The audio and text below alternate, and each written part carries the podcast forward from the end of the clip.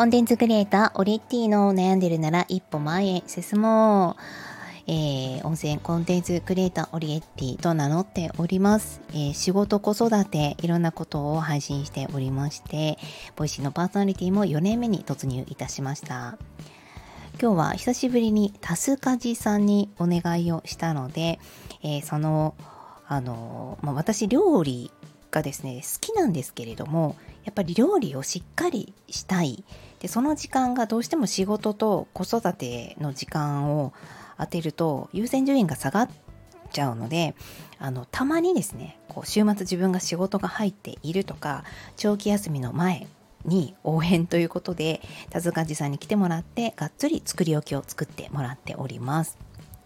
なので、まあ、ここにねんいちねんぐらいなのでまだあのほんとさん、よんかげつにいっかいぐらい自分にご褒美みたいな感じで来てもらっていますし、あの、まあ、お一人だけですねにかい来ていただいたのはお一人だけでなかなか予約が取れなかったりするんです。なので、まあ、あの単発の方含めてごにんの方に来ていただいた感想とうまい依頼の仕方というのをこの音声でまとめたいと思います。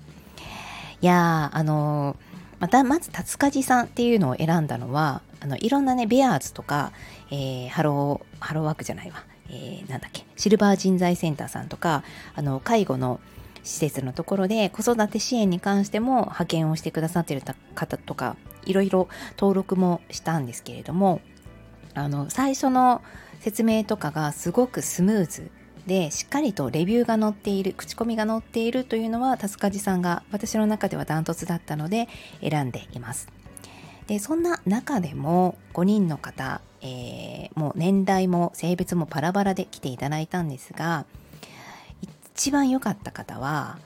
あの言ったことをちゃんとしてくださるという方でした。これね本当に当たり前といえば当たり前なんですけど、これは言ったことをじゃあ他の方はしてくれなかったのかっていうとそうではなくて、私の言い方をすごく工夫した方だったんですね。あの例えば薄味って言ってもどれぐらいの薄味なのか、あの本当塩もう胡椒はちょっといらない塩ぐらいでいいというぐらいなのか、薄味といってもこう市販のものほどではないあのまあ一般と言われる薄味ぐらいなのかっていう人それぞれ感覚が違うんですよね。でそこがなんかご質問を受けたんですよ。その方は薄味ってどれくらいですかって、なのでこれくらいですみたいな感じの話をして、すごくあのしっくりきたっていうのありましたし、まあ、あとは子どもの構成とかいろいろ聞かれるのであの、まあ、アレルギーも前もって言うんですね。で我が家はアレルギーはないんですけれども、えー、料理を実際にこれは作っていただいて後々から気づくんですが、お肉とか魚の料理って結構手軽に私は作れるんですね。だってもうあの漬けとくとか焼くだけとかなので、私が一番困るのは野菜料理なんです。なので野菜料理をできるだけ作り置きしていただくと、あと焼きながら盛り付けるだけなのでめっちゃ楽だし、タスカジさんをまあ、こういう言い方あれですけど有効活用できると思ったんですね。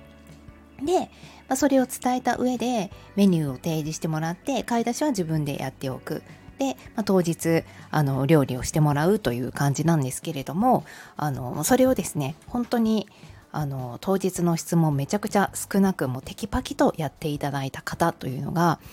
あのすごくしっくりきました。で他の方はどうだったかっていうと、あのまあ、皆さん本当に料理はすごい上手なので全部美味しいんですよ。めちゃくちゃ美味しいんですよ。あの、まあ、ただただねやっぱりこういろんなちょっとこう比較できるサイトでもありますし、実際にいろんな方が登録している、私は神奈川に住んでいるので神奈川からも都内からもまあまあ近いといえば近いので来てくださる方がいらっしゃるんですね。ということで結構選べるっていうのもあります。うん、そうなるとあの次に来てほしいなって思わない人っていうのがあの、まあ、悪口を言うとかですね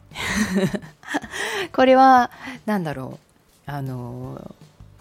まあ他のオタクの悪口みたいなのは言えないんですけど、自分が前勤めていた、えー、例えばレストランとかそういうところでどんな働き方をされていたかっていうのがたまたまね私は別に聞いたわけじゃなくて、なんかそういうのがあの話の中出てきたんですよね。でそうするとなんかこう料理に対しても、まあ、とにかくあの誠実に向かってくださる方の方がやっぱり美味しく食べられるしいいなって思ったりするんです、うん、であとはまああのなんだろうな皆さん綺麗に包丁とかも全部綺麗にこう片付けてくださるんですけれどもちょっと甘い人みたいなとかね、うん、あのこれを聞いてくださる人は聞いてくださるんですよ。これどこに戻したらいいですかとかで最初にボールの位置とかあのお玉の位置とかね全部説明をするんですね。それはもうどのタスカジさんにも同じように説明をしてで私も慣れてきたのでどこに何を準備しておいたらいいのかっていうのも分かってきましたし質問をもうあらかじめ消した状態で取り組んでいただくんですが、まあ、でもこうやっぱり相性みたいなのがあるんですよね、うん、そこがちょっとあの終わった後になんかこう次家に来てもらいたいなあげたいなって言われるとちょっと違うのかなみたいなのがあったりします。でも何よりも本当に細かく要望を伝えること、そして細かく要望を逆に質問をしてくださった方とはすごく馬が合うなと思いました。そして淡々と仕事をしてくれる、これは自分も仕事を受けるフリーランスなのですごく勉強になるんですね。与えられた仕事にしっかりと全力で返しているかで、まあ、それ以外にこうプラスアルファで提案とかして ひゃくパーセント のものをひゃくにじゅう、ひゃくさんじゅうにするのはいいんですけれども意外と依頼されたことと違う、えー、A という案件で依頼してるのに、えー、B みたいな答えをね返していたりとかあの A っていう案件がそもそも良くないと思ってるから C っていうのを提案しちゃったりとかってすると相手としては A をしてちゃんとしてほしいという依頼なのにそこに返してないってことになるので次にお仕事はもらえないじゃないかと思います。これ私も本当にまだまだ勉強中ですし相手が一体何を望んでいるのかその望みに対してしっかりと質問をして、えー、その本質というのを見抜いて返していくというのがあの仕事なんだなっていうのを田塚地さんをね見ていて改めて気づかされたという今日はそんなお話でございました。